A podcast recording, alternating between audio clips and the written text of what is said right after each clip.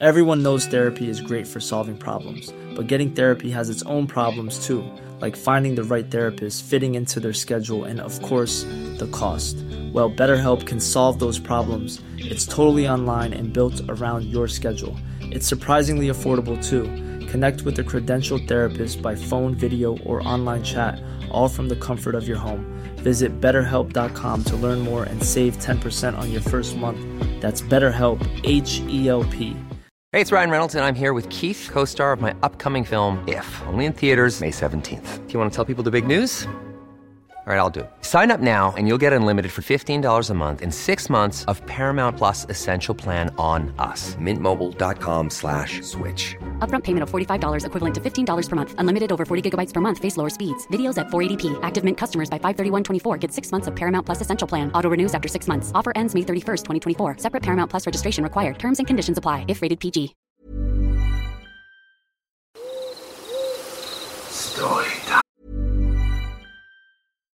Here's a cool fact a crocodile can't stick out its tongue. Another cool fact you can get short term health insurance for a month or just under a year in some states. United Healthcare short term insurance plans are designed for people who are between jobs, coming off their parents' plan, or turning a side hustle into a full time gig. Underwritten by Golden Rule Insurance Company, they offer flexible, budget friendly coverage with access to a nationwide network of doctors and hospitals. Get more cool facts about United Healthcare short term plans at uh1.com. Ryan Reynolds here from Mint Mobile. With the price of just about everything going up during inflation, we thought we'd bring our prices down. So to help us, we brought in a reverse auctioneer, which is apparently a thing. Mint Mobile unlimited premium wireless. Ready to get 30, 30, bit to get 30, bit to get 20, 20, 20, bit to get 20, 20, bit to get 15, 15, 15, 15 just 15 bucks a month. So, Give it a try at mintmobile.com slash switch. $45 upfront for three months plus taxes and fees. Promo rate for new customers for limited time. Unlimited more than 40 gigabytes per month. Slows. Full terms at mintmobile.com. Mother's Day is around the corner. Find the perfect gift for the mom in your life with a stunning piece of jewelry from Blue Nile. From timeless pearls to dazzling gemstones, Blue Nile has something she'll adore. Need it fast? Most items can ship overnight. Plus, enjoy guaranteed free shipping and returns. Don't miss our special Mother's Day deals. Save big on the season's most beautiful trends. For a limited time, get up to 50% off by going to BlueNile.com. That's BlueNile.com.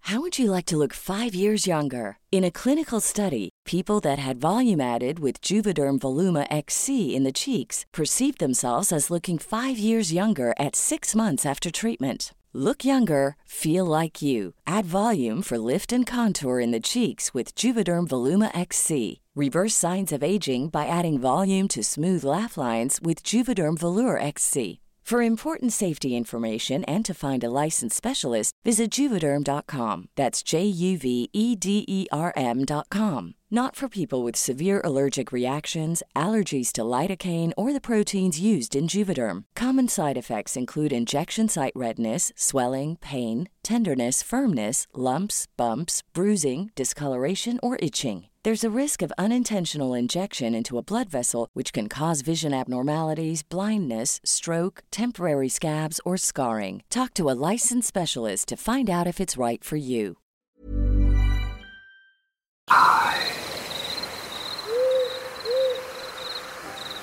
In late September 1962, my three friends and I, all hailing from Chicago, were on our way back to the Twin Lakes cottage our parents had rented for the month.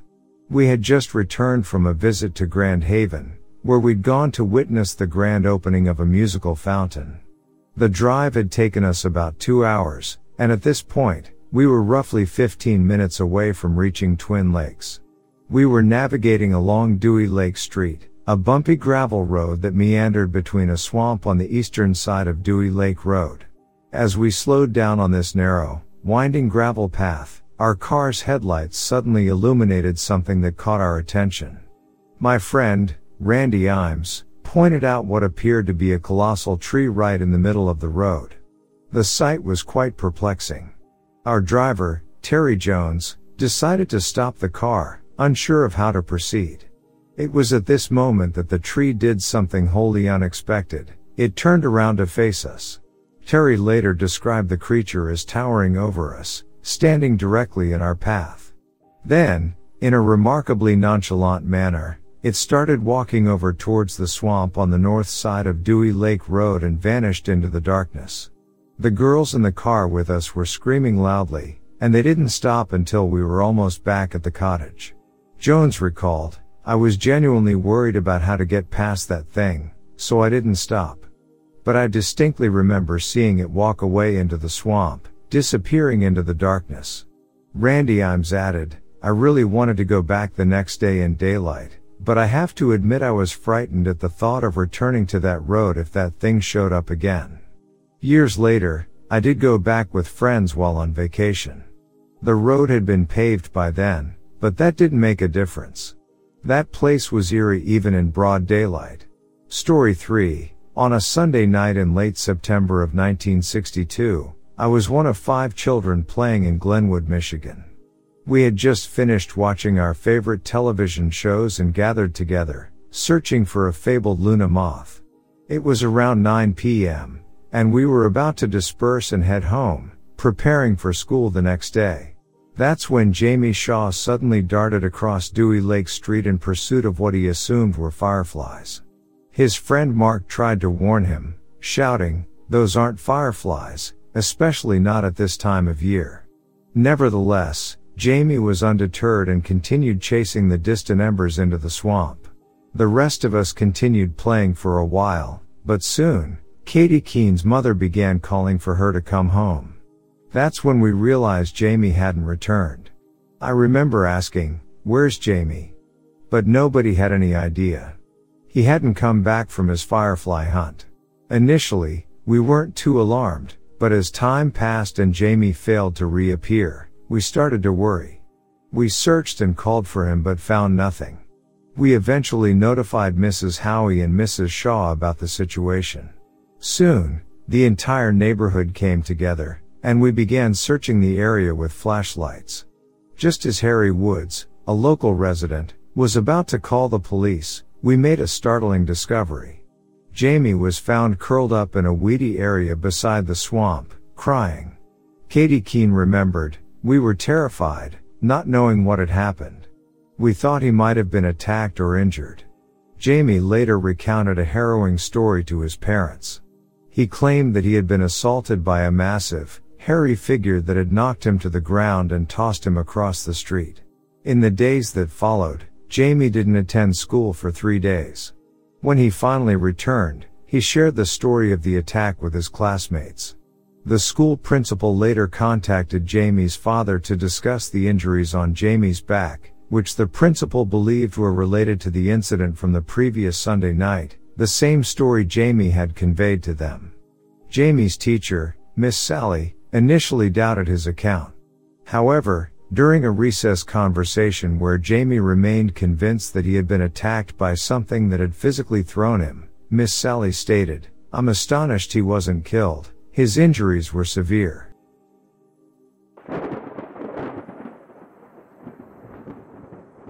I am a park ranger named John, and was driving down a remote road deep within the forest. I reached a point where the Mullica River ran parallel to the road. Up ahead, my headlights illuminated a large, dark figure emerging from the woods and making its way onto the roadway.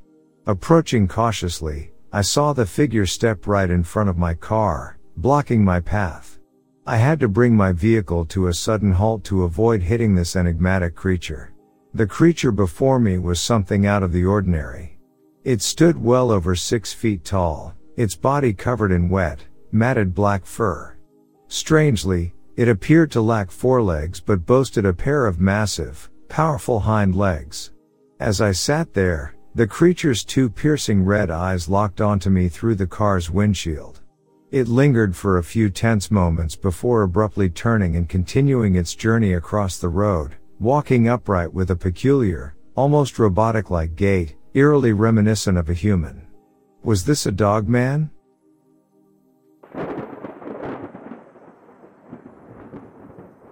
On the evening of Wednesday, October 31, 1962, I found myself aboard the evening train departing from Detroit, Michigan, making my way back home to Chicago, Illinois. The train had already encountered delays, and as we approached the DAO and KI, it came to an unexpected halt at the remote Dewey Lake Street crossing in Glenwood, Michigan. We remained stationary for around 15 minutes, apparently due to the need to inspect the tracks for debris. During this pause, I gazed out of the window to the northwest into the dark surroundings. It was then that I had a surreal encounter. In the distance, emerging from the dense woods that enveloped the area and approaching the tracks, I saw what appeared to be a faceless tree or a giant stump. The mysterious figure stood there motionless, leering at the train for several minutes. Intrigued and somewhat perturbed, I beckoned the attention of two fellow passengers, Emily Clark from Chicago and Roger Wentworth from St. Louis. To my relief, they also observed the enigmatic sight. After a brief moment, the figure began to move from the tree line toward the train's caboose, which sat shrouded in darkness on the rural tracks. Our consensus was that this figure stood at an astonishing 10 feet tall and weighed between 700 to 1000 pounds. Soon, the figure disappeared into the obscurity of the night, moving towards the rear of the train.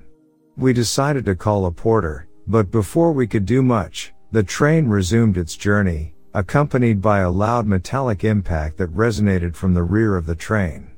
We assumed this was the consequence of the train restarting its journey on these rural tracks. The journey continued without any further peculiar incidents, and we eventually reached Chicago. However, Upon arriving at Union Station in Chicago, departing passengers noticed a significant dent in the end car of the train. I felt compelled to report what I had witnessed, enlisting the support of my fellow witnesses, Emily Clark and Roger Wentworth. We took our account to the Chicago Police Department, CPD. To help the CPD comprehend my encounter better, they assigned a sketch artist to create a detailed rendering based on my description. This sketch is now known as the Garcon train sighting sketch and is widely recognized as the most accurate representation of the creature. Regrettably, despite our efforts, the case was dismissed and referred to other authorities outside of the department.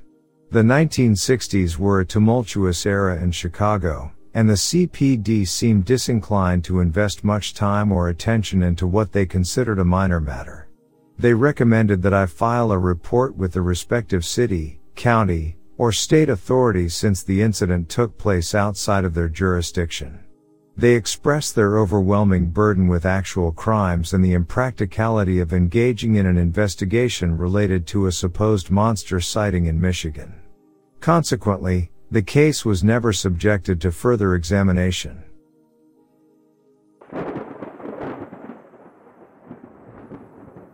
My mother just told me that a few days ago, on her way to work at 5 a.m., she saw red eye shine in the corner of her eye from her headlights. She tried to look at what had caused it, but what she saw made her shiver. The creature was about my father's height, which is six feet or more, and had turned towards the cornfield after looking at my mother's vehicle from the side of the road. As she passed it, all she could see was the back end. She described it as a naked man with dark gray or black wolf-like hair, with no tail.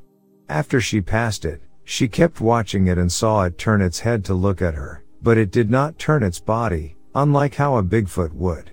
Its body remained still. She said she saw incredible intelligence but also felt an evil presence. A few months prior, on my way home from work at 11:30 p.m., I saw red eyes shine, and then a large creature sped across the road about 3,000 to 4,000 yards in front of me.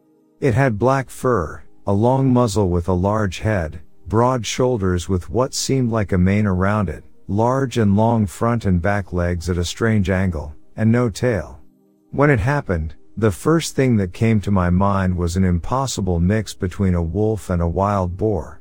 At the time, I didn't know about the dog man, but after learning about it, that's what I believe that creature had to be. All of these incidents occurred in Morrow County, Ohio.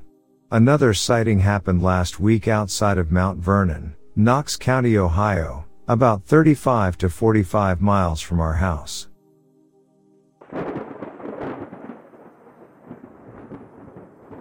This story is going to be lengthy, and I'm not sure if it will be as intriguing and intense for you as it is for me.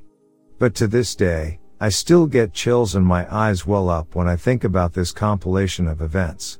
My tale begins when I was a child. I'm 35 years old now, so this happened over 10 years ago. I was in 7th grade, around 13 years old, and my friend was having a birthday party. He lived about 20 miles outside of town, and his property bordered a river to the west, with a road about 1,000 yards east of the river. The house was situated about 100 yards from the river, nestled in a wooded area. There were about 10 of us, skateboarding and just doing what kids do, playing in the river, and so on. I should mention that it was middle September, and I'm located in the northwest of the United States. As it became dark, the kids were still running around, and the family had a motorhome for all the boys to stay in, where they could be loud, watch movies until late in the morning. Around midnight, all the boys were inside the camper, watching Joe Dirt. My closest friend and I, being young and not wanting to hang out with the boys, were still outside with the birthday boy's sister and her friend, playing on the trampoline. We were clearly making noise, playing, and talking. As the night grew later, the girls eventually went inside. My friend and I were just lying on the trampoline, looking out to the east, toward the railroad and the highway. There was a 15 foot streetlight, for lack of a better term, between the trampoline and the house. Beyond the streetlight was a strip of cottonwoods and brush that acted as a windrow at the end of the wheat fields we were gazing at. As we were enjoying the night, something about 70 yards away in the windrow caught our attention. It was massive but moving silently. In fact, everything around us had become eerily silent, the woods, the camper, and us. This thing stepped out, and I was positioned between two trees. It turned its head toward us, making direct eye contact, clearly acknowledging our presence. What we saw were two piercing red eyes atop a deer-like head with antlers protruding. It was incredibly tall, at least seven feet when I checked the branch next to it the next day. I've spent years hunting and been in some very sticky situations. I've even had a mountain lion tracking me in the woods, but the only thing I can compare this experience to is the feeling of being prey. In my heart of hearts, I knew there was nothing I could do to protect myself from this entity. The most perplexing part of the entire encounter was that I am a very logical person, and even today, it's challenging for me to understand. I need to stress the situational awareness of what was happening. The streetlight between us and this entity was still illuminated, and yet, this creature was casting a shadow towards the light pole with nothing illuminating it from behind. That was the thought that haunted me for the rest of that night and continues to do so. This entity slipped behind another tree and vanished down the windrow. For at least five minutes after, not a single word was spoken. Finally, I broke the silence and shifted my gaze from the tree line to my buddy, who was still lying next to me, and I managed to fumble out, did you see that? He stammered back with a yes. The rest of that night is quite blurry to me, but we sprinted at full speed to the camper where our friends were. We must have looked pale as ghosts because within minutes, the kids were bombarding us with questions about what was wrong.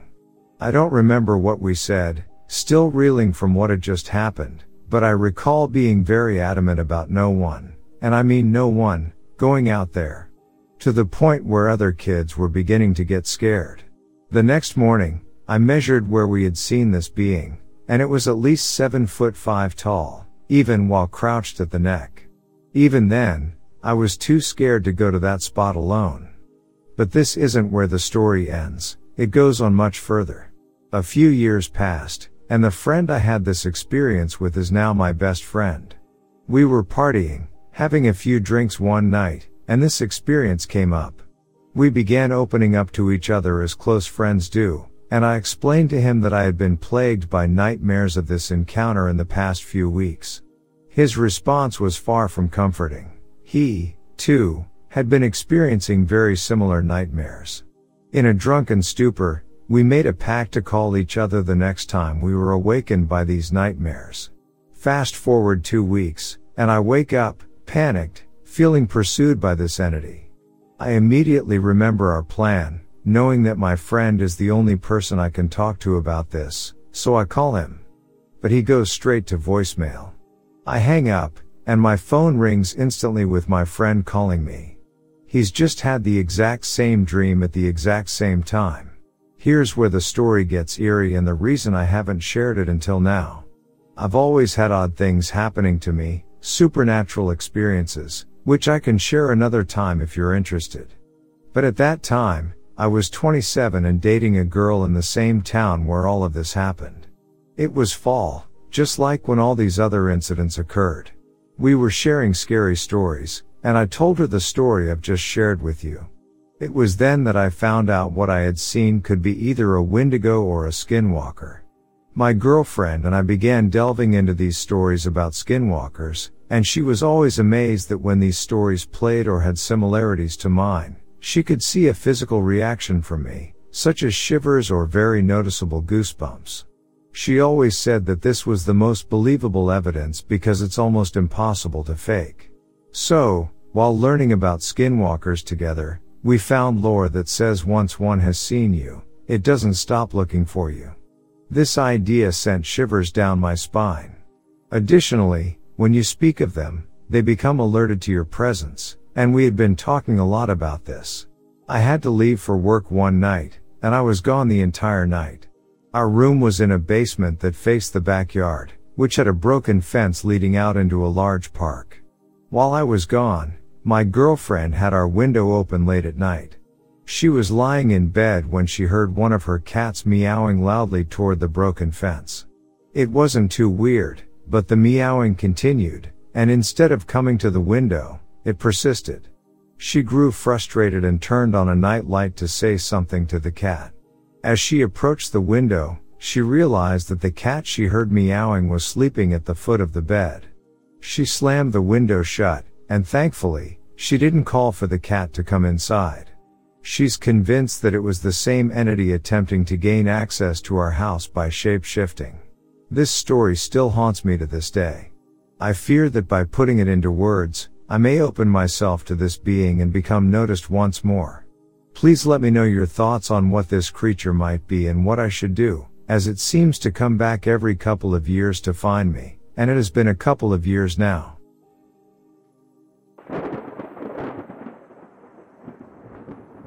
October 2000. It was later in the evening when I was driving back to my in-laws house by myself, and was going down a dirt road. I saw something in the ditch up ahead and on the right, and didn't really know what it was until I got up far enough so that my headlights could catch it. I didn't know anything about dogmen until a couple of years ago. This thing had an outline of a huge dog, but when I got closer, it turned and looked at me. I just floored it. It didn't really bother me until I noticed it looking at me, and I saw that it was actually grasping what it was eating. I got back and didn't say exactly what I saw. I just asked them if they were any big dogs or wolves of where they lived. My father-in-law just laughed and said no. Then he asked why I didn't tell him anything. Though the thing I will never forget are those reddish orange eyes that just kept staring at me, deep into my soul.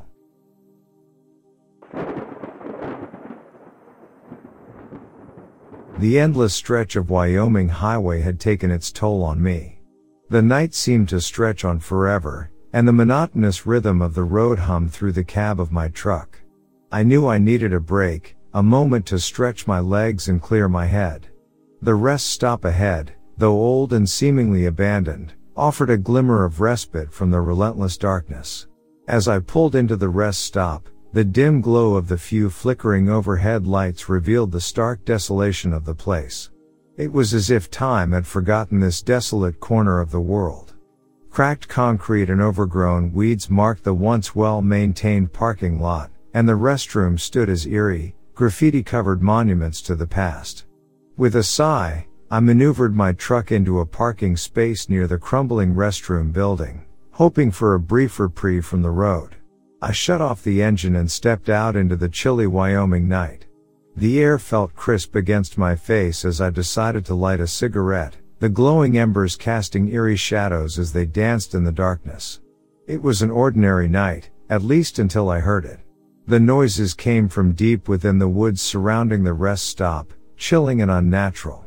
Strange rustlings, growls, and eerie whispers that seemed to beckon me into the dark. I shook my head, dismissing the sounds as tricks of the night, but they persisted, scratching at the edges of my consciousness. Desperation for a cigarette won over the gnawing unease, and I continued to smoke, determined to ignore the noises. But I couldn't shake the feeling that something lurked out there, just beyond my sight. I had to see what was making those sounds, even if it was just to put my mind at ease. Leaving my nearly finished cigarette behind, I ventured out into the night. The gravel crunched underfoot as I approached the edge of the woods, the trees casting long, ominous shadows in the pale moonlight. My heart raced, and every step felt heavier than the last. And then, I saw them. Glowing eyes in the distance, shimmering like malevolent orbs. At first, I thought they were just the reflections of nocturnal creatures. But as I drew closer, the truth became inescapable. They weren't mere animals. They were werewolves. Standing upright, these creatures were tall and menacing, their bodies covered in dark fur that glistened in the moonlight. They had massive, muscular frames, and their faces were twisted into horrifying snarls, revealing rows of gleaming, razor sharp teeth.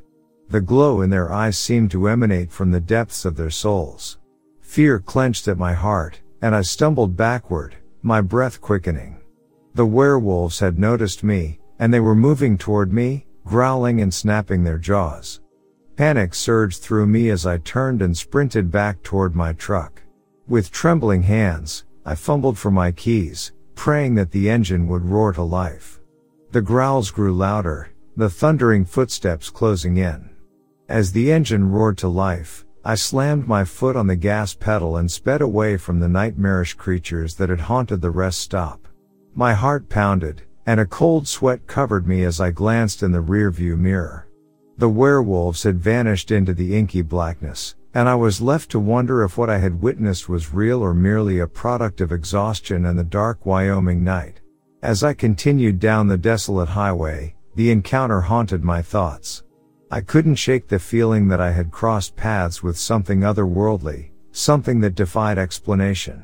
Swearing that this was a true story, I knew that I would carry the memories of that fateful night with me for the rest of my life, a chilling reminder of the uncharted terrors that lurked in the shadows of the world.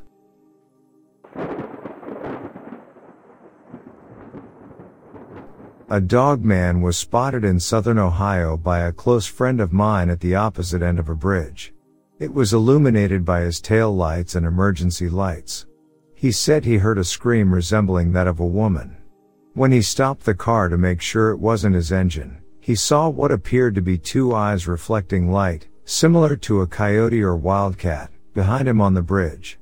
He mentioned that these eyes then elevated by about five or six feet, and a humanoid figure started moving toward him.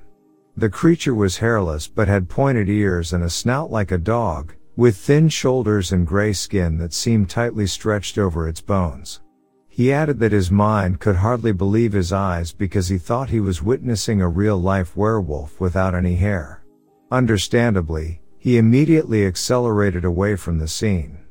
We would greatly appreciate any information you can provide, and if you happen to know an expert in the area, it would be greatly helpful. This incident occurred quite close to our hometown.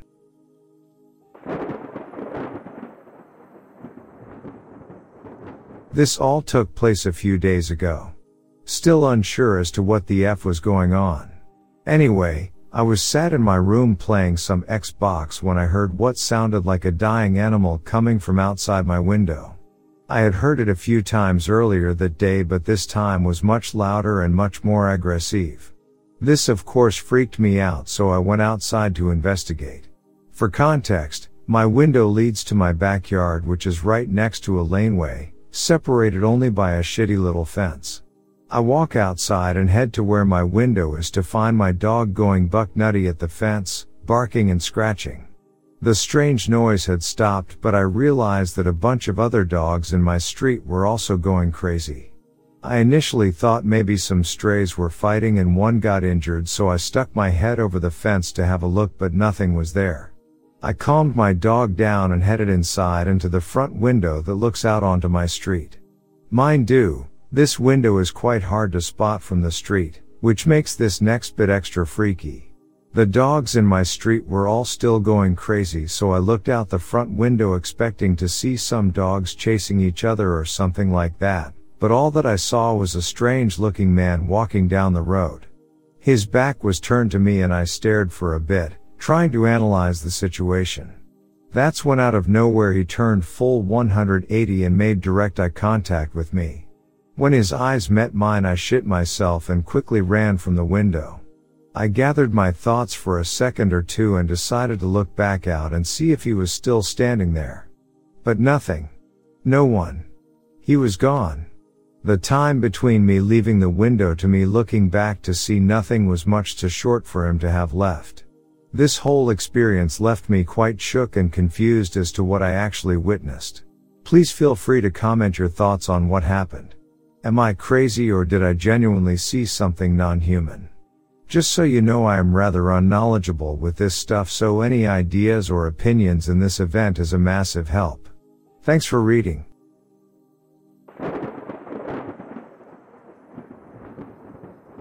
I would like to make it clear that this encounter was not with the Yinaldlashi. However, it involves an indigenous medicine man who claimed to shapeshift into an animal.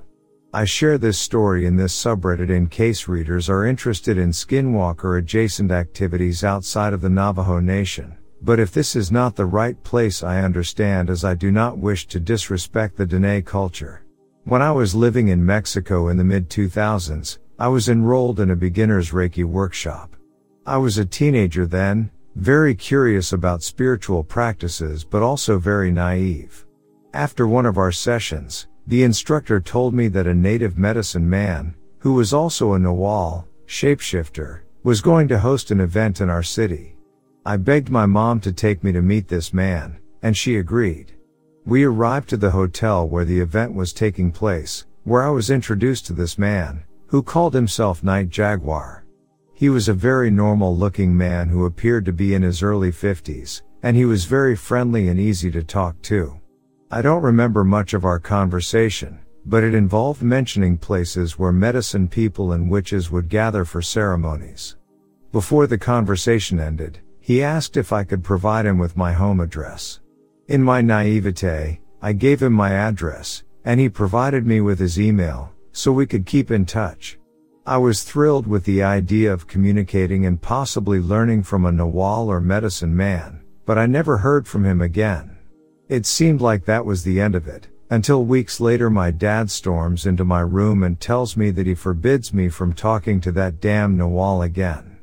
At this point I had given up on hearing from Night Jaguar, and I didn't understand why my dad would think we had been keeping in touch when we have not. I replied with okay, while wondering what was that all about. A long time had gone by when my dad told me what had led to his imposed moratorium on contacting Night Jaguar. One night, shortly after meeting Night Jaguar and giving him my address, my dad woke up from a deep sleep, feeling quite disturbed. In his own words, he felt as if there was a large and dangerous animal in his bedroom. One thing to know about my dad is that he has a keen sixth sense, he can see and feel energies around him, and although he couldn't see what was in the bedroom, he could feel that it was just observing, but more disturbingly, the energy was especially interested in my mom, who was asleep next to my dad. Being unable to go back to sleep, my dad just got up and told whatever was there that he could feel it and that he knew what it was up to. The activity did not escalate and left soon after. Since my dad knew about my meeting with Night Jaguar, he deduced that the Nawal was the source of the energy in the bedroom. Fortunately, that energy did not return after that night. After my dad shared about his encounter, I felt immense guilt, as I placed my family in potential danger by foolishly giving our address to a complete stranger, Nawal or not. My family was lucky that the Nawal left us alone after that. I have read and heard about what kind of harm a witch and or a Nawal is capable of inflicting to families for a long period of time. Some people in Mexico believe that shapeshifters can be good or evil, but after my family's encounter, I am weary of trusting anyone who claims to be capable of shape shifting into an animal. If they are anything like Ynaldlashi, I wish to stay far away from them. If you made it to the end of the story, thank you for your time. I have been wanting to share this story for a while now. If you have any questions about this encounter, feel free to ask.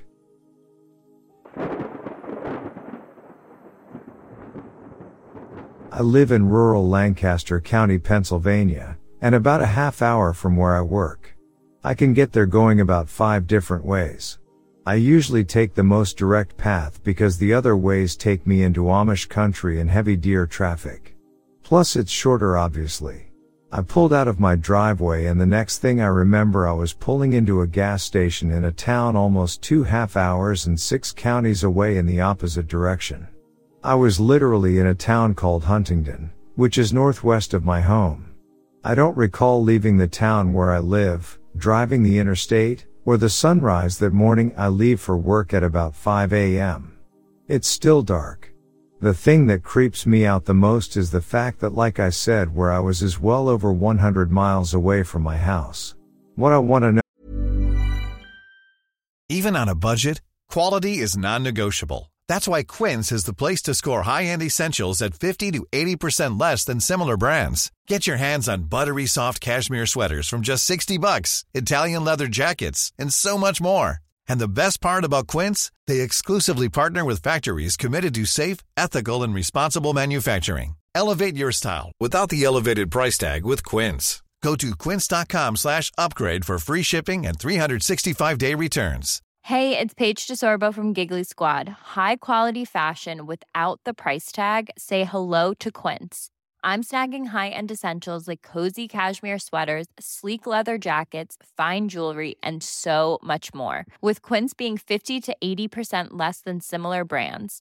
And they partner with factories that prioritize safe, ethical, and responsible manufacturing. I love that. Luxury quality within reach. Go to quince.com slash style to get free shipping and 365 day returns on your next order. Quince.com slash style. Is how I got there in about an hour and a half. It was just after 6:30 a.m. I would have had to have driven through the heavy traffic during the morning going well over 70 or 80 miles per hour, at least, plus retain zero memory of it. That freaked me out so bad I called in and told them I wasn't going to be there for health reasons and went to see my doctor that afternoon after returning home. I told the doctor my story, though I knew he didn't believe me. I'm fairly young and Alzheimer's or dementia doesn't run in my family. The doctor did tell me I somehow hypnotized myself, which I don't understand. I brought up the incredible time I reached this destination and the towns I would have had to drive through to get there. He told me to slow down and take some time off of work. But he didn't offer or suggest any help. That was about a year ago, October 2022, and it hasn't happened since. But what really confuses me was the fact that it happened when there were several UFO sightings in the area. I even had relatives claim they saw weird lights in the sky. What are your thoughts?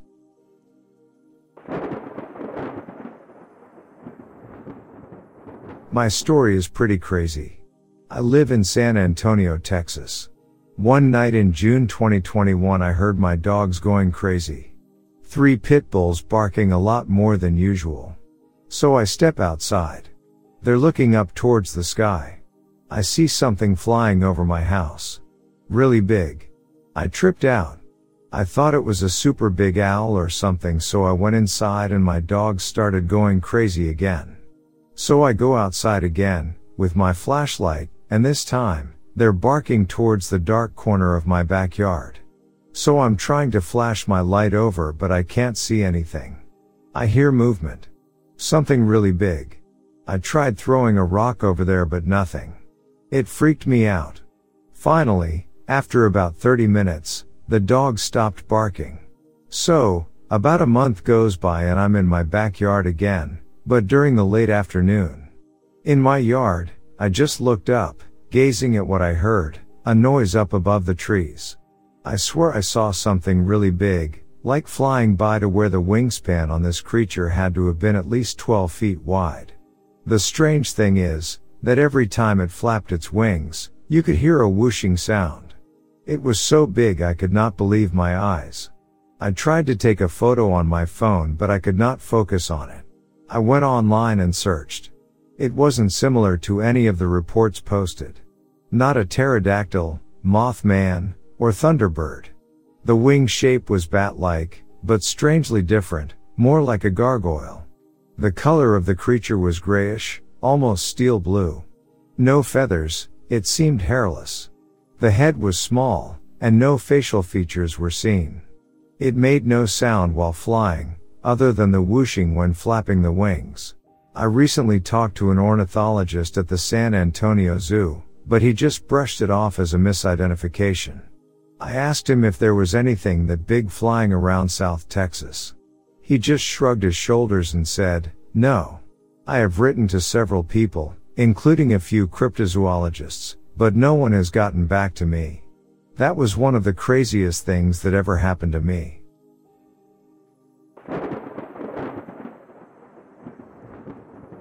The year after I graduated from college in Toronto, Ontario, Canada, I witnessed something that I still think about to this day. My friend and I were coming to work. There were three of us on a night shift at the Ontario Research Foundation just west of Toronto. We were coming in at midnight and drove up to the industrial door. Outside the door in front of the little peak windows you have at eye level was this six footish, black all black creature. I don't think it saw us approaching and I guess it heard the car, maybe the lights caught its peripheral vision. It turned and looked at us and the eyes were goldish, reflective. There was something about its face that was kind of like cat-like and we were startled. It was obviously startled and, you know, we're looking at each other. We were approaching in the car for a couple of seconds and it just turned and bolted into the woods. This was in 1980. I'm very serious and 100% sure we both saw exactly the same thing. Only one other guy there at the time, and he was in the plant when we saw it and I guess this creature was peeking in, you know, just seeing what's going on in there. But we both told him what we saw and we were just, like I say, very startled ourselves. But I know what I saw and there was something about it that was ape-like in the body although it was all black fur. There was something about the head that was kind of like a cat-like creature, and the way it ran on two legs. It was like a human figure but the speed of the thing when it tore off through the woods was unbelievable.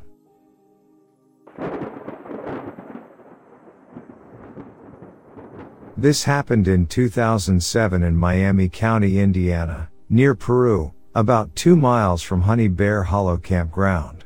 I worked the night shift and a coworker and I were both driving down a county road after work, probably around 4.45 a.m., still dark outside. I saw his tail lights get brighter like he was hitting his brakes, and then he swerved down into the ditch line, came back out on the road, and kept going. As I approached the same area, I saw this tall, black figure walking on the road.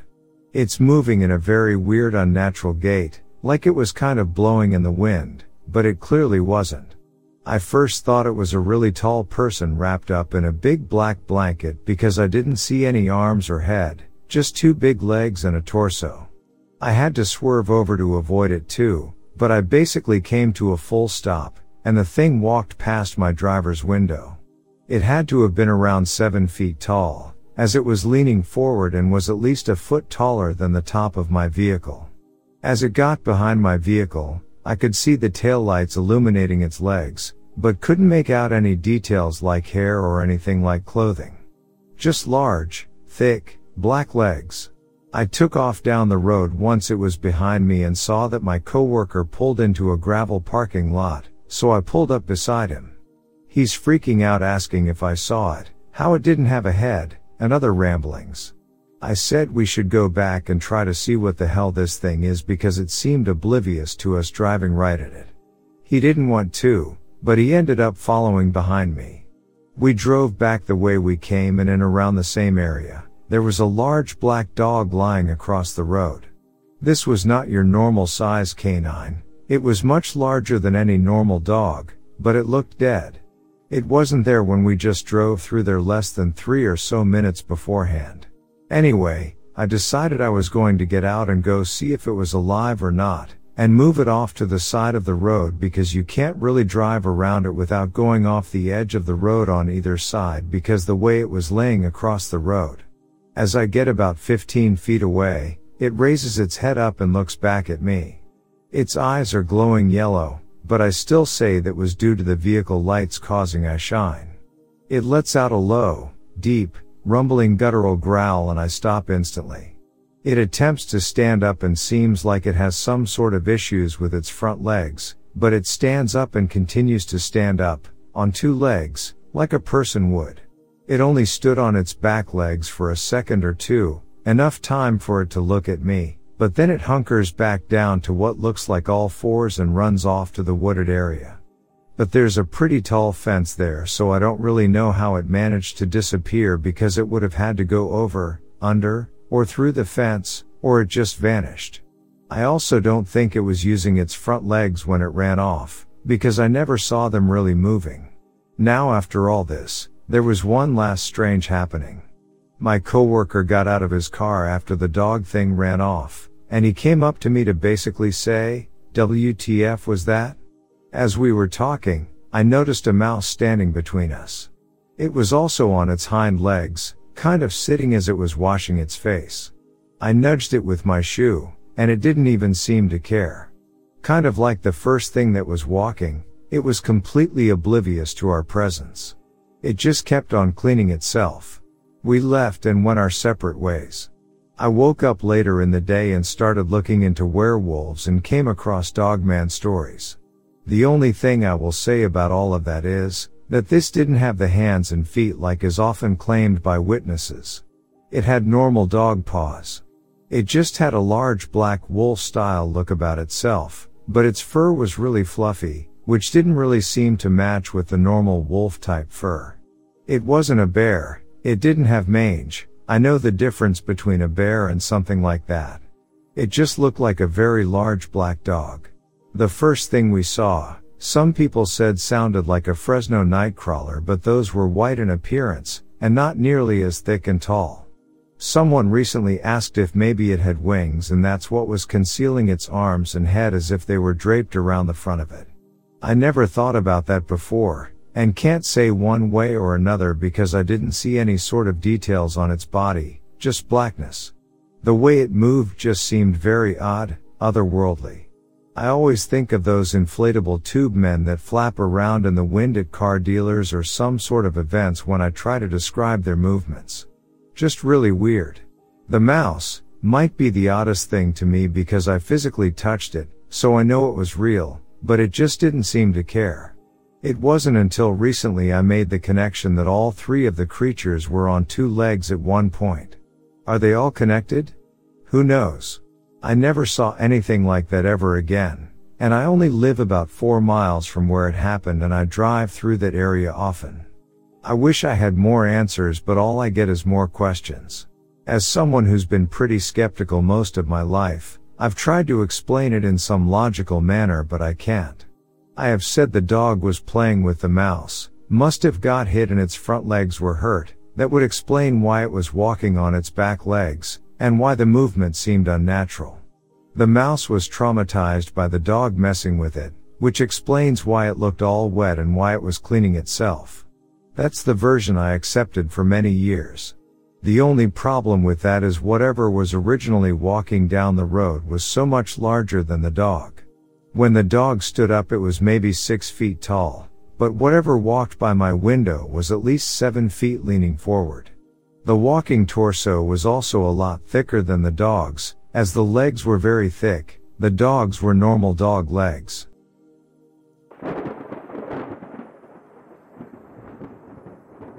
Over 60 years ago I was young living in southern Ohio on a farm my grandmother owned. It was a very rural area, with gravel roads, no plumbing, a well in the backyard, outhouse down the hill. We had chickens in the yard, surrounded by cornfields and pasture across the gravel road for dairy cows. One morning I was on the porch alone, and suddenly the chickens and rooster cleared the yard fast. Some ran under the house, and some into the cornfield about 20 feet from the house. They disappeared fast and were totally silent. Something scared them. Chickens aren't chickens, they will put up a fight with intruders, especially roosters. Something scared the heck out of them.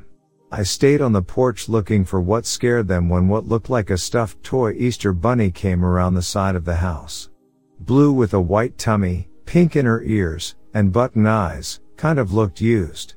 It walked as if you were playing with a child and holding a toy from behind, wobbling your hand to make the toy look like it was walking.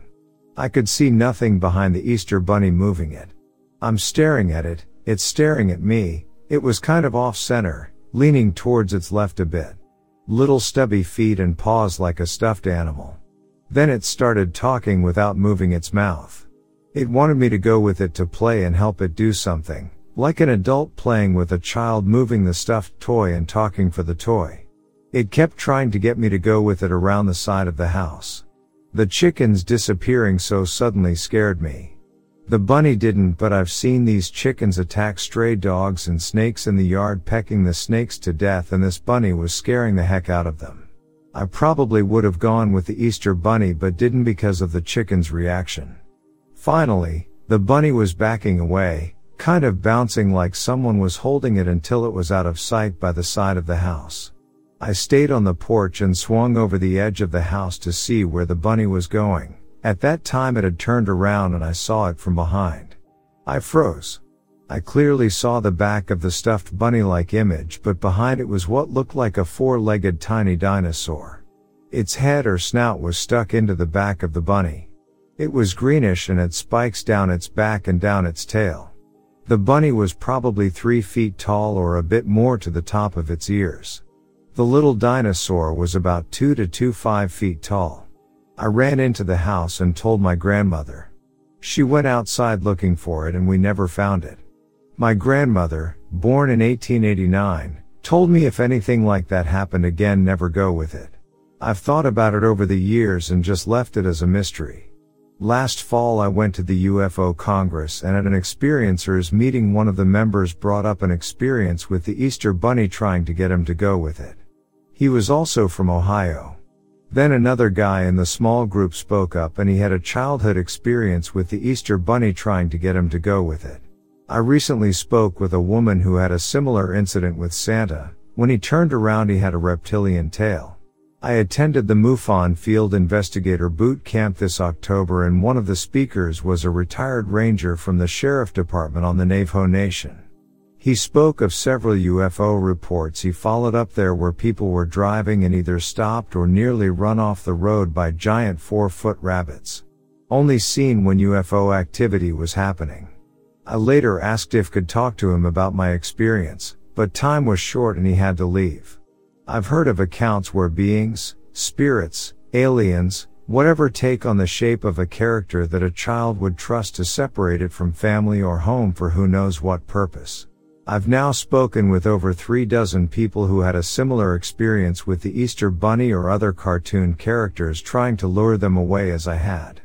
Their experiences were more animated than what I saw, but I saw it from behind and the clear detail of it was exactly what you'd imagine a dinosaur to look like.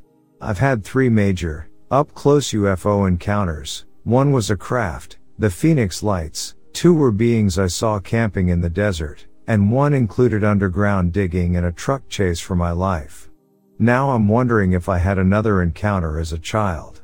Any insight or thoughts that would be beneficial? Someone shared a 2002 TV movie called Taken that had a depiction of a cartoon squirrel luring a child into its craft. It's on YouTube. My experience was not so animated, but I did see the being from behind the illusion.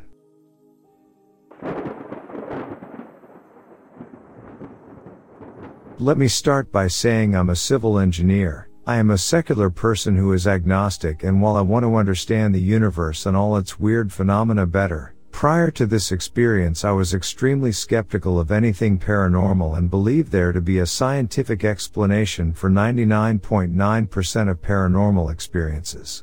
However, my wife and I had a shared experience in college that permanently changed my outlook on the paranormal and on spirits or ghosts specifically. About seven or eight years ago while back home in Omaha, Nebraska for the summer from college, my wife, girlfriend at the time, and I were bored one night and drove out into the country to stargaze and get some alone time. We decided to take my car and drive out into the country and head north until we found a good dark place to park and chill out. About 10 to 15 miles out of town, I was turning down random gravel roads and found a little cul-de-sac that was facing north, but was newly paved. It looked like someone had constructed a driveway for a house that hadn't been built yet. There were no other houses around for probably a square mile, mostly just farmland. I turned around in the driveway and pointed my car north, and we sat for a few quiet hours, enjoying each other's company and chatting about life plans. At about 2 a.m. we were pretty tired and decided to head home so our parents didn't freak out. As I stated before, we were parked on an empty dead-end concrete driveway, perpendicular to a gravel country road which was about 50 feet in front of us. Behind the gravel road was a cornfield, stereotypical of Nebraska, I know, and it was late July or August so the corn was probably 5 to 6 feet tall. This detail is important. As I go to start my car, I put my key in the ignition and put my hand on the light switch to turn my headlights on. Before I can turn the key, my girlfriend violently jerks my right arm, which scares the crap out of me. I looked at her confused, but she was just staring out at the road in front of us with a terrified look on her face. Immediately the hairs on the back of my neck stood up and I sat there frozen in fear and confusion. A very tall white human-like figure was seemingly floating from left to right along the gravel road right in front of us. Since it was very dark and we were in the middle of the country, all we could make out was the silhouette, but we both could see it well enough to tell something strange was there. My brain was doing backflips trying to make sense of what I was seeing. From our perspective, the figure looked about 7 to 9 feet tall, taller than the corn stalks behind it and it was moving at an eerily quick speed, faster than walking but not running. There was no gait like a person walking, no head bobbing up and down, no real movement of limbs, it was just floating. My girlfriend described it later that night as a tall, white, Gumby looking silhouette. We watched it for what was probably about 10 seconds but felt like a minute. My hand was still on the knob to turn my headlights on and I had an internal debate on whether or not I should turn them on to better see what it was or to keep them off and not let whatever this thing was to know we were there. It continued drifting to our right until it was out of sight, and I started my car and floored it down the gravel road heading in the opposite direction. My girlfriend and I barely spoke on the way home, and once we got to my parents' house we told them what we saw. My girlfriend left the room while I explained it to them because she was so spooked she didn't want to think about it anymore. She spent the night that night because she didn't want to go home alone, but neither of us was able to fall asleep after what we saw. To this day I am completely mystified by what we saw, and if I didn't have my now wife with me at the time I would think I was hallucinating or going insane. We were both completely sober at the time and neither of us believed in or thought much about paranormal entities at the time. I have not been able to come up with any sort of rational explanation and it still bugs me quite a bit. Nothing makes sense in my head other than some strange amorphous spirit, or a seven foot tall guy in a Yeti costume on a bicycle riding around at 3 a.m. in the middle of nowhere in the pitch black. Do you have any type of explanation for what we saw or seen anything similar on the internet or in person? Let me know.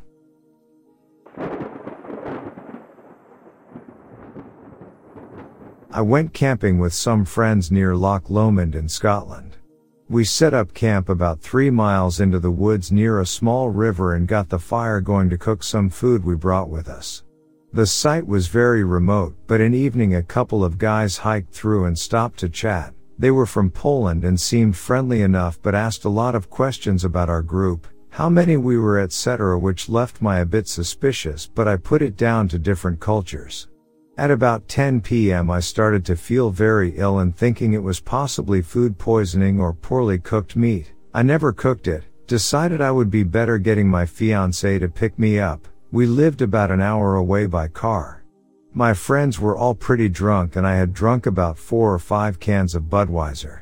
Stupidly, I pack my bag after throwing up hard for 15 minutes and decide to hike back to the main road with light fading.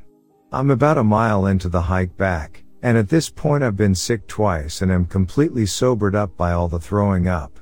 I've got a sports bottle full of water and stop for a drink to wash my mouth out. At this point it's near pitch black so I go into my bag to get out my torch, small knife and my .22 air gun I brought for snagging a rabbit.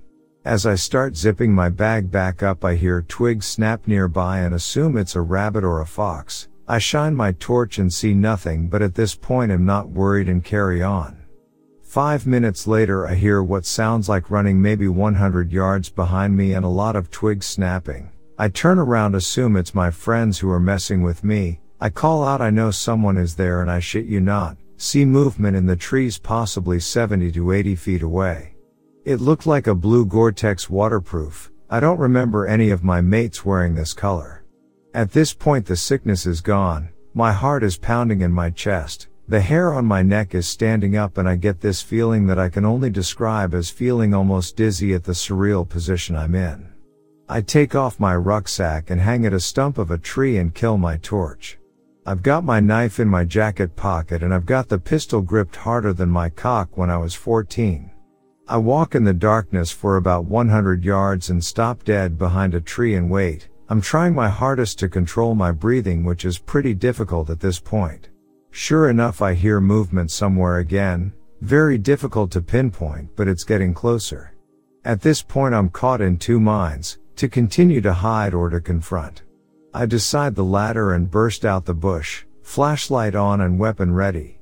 I point my torch in the general direction of noise and there are some branches moving. I start moving towards the area like a SAS trooper with my pathetic .22. I hear movement in the distance with a lot of twigs breaking. I don't actually see anything or anyone but at this point even if it is one of my friends I'm shooting the bastard. Silence again and I wait a few minutes and head back for my backpack. It's not hanging over the branch stump anymore. It's on the ground below it and that's probably the scariest part for me because whatever I had been chasing could never have beat me back to my bag, so something or someone else had to move it.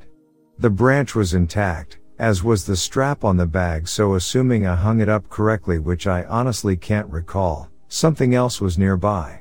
At this point I tabbed out of there onto the main road pretty sharpish with no incident.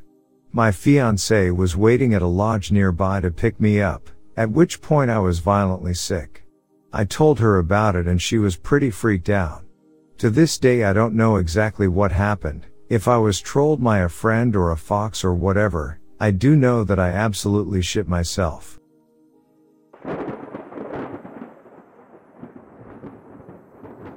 I lived about 40 miles in the middle of nowhere, Kansas for the first 22 years of my life. It was great. One snowy winter night I was at the house with a girlfriend watching TV in my room. We were the only two there. There was a fresh six inches of snow on the ground that was untouched, and it was starting to blizzard again. About two hours into the night there is a sudden, violently loud knocking on my window.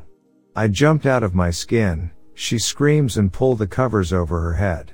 I grab my phone and call my dad. He is a prankster and figured my mother and him just got home and he wanted to have some fun. I tell him good job, he really scared us. Huh? What are you talking about? We are still in town at Dylan's, and we might have to stay here because of the storm. Oh snap. I grabbed my shotgun and put on my hat that had a built-in headlamp. I open the front door and can't see but 10 foot in front of me. No cars parked in the drive, and no tracks either. I walked slowly around the house, around to where my room was. I saw footprints, fresh footprints that walked from the back of the house, to my window, then back where they came. Shit just got real.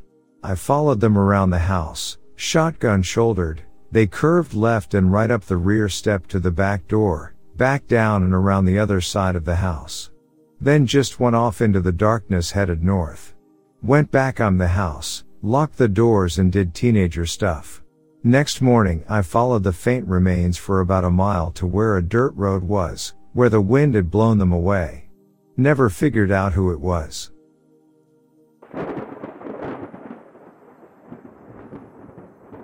Last summer I was out in the woods behind my house.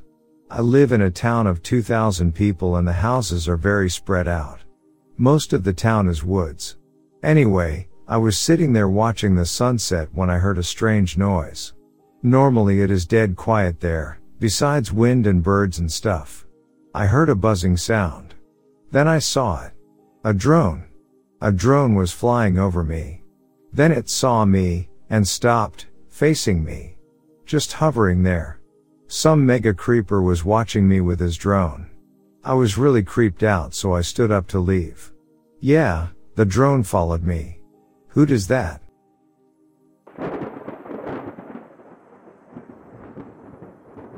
I used to live in my parents' restaurant, situated at an airport for gliders, 15 kilometers from any city. So, basically, it was just us and no one else. As we were not close to the city, we had and still have some unusual exchanges happening here, and sometimes even people coming to have intimate encounters in their cars. I happened to witness that maybe two to three times a year, on the nights when I was still awake, but I think it may have happened more often than I realized. Now, let me share the story. I'll use a heartbeat rate, HBR, to illustrate my personal condition. Normal HBR, aka the chilling state. One night, about 10 years ago when I was still a student, I was coming back from a friend's house between 2 and 3 am in my car. At the time, I was driving an old Mini Mayfair. Both headlights weren't as bright as those of a new car, but it was still a cool car. I entered the parking lot just as I usually did and saw a big man standing between me and my house. I wasn't really scared because, well, I don't know. It's my home, and I'm only about 15 meters away from it.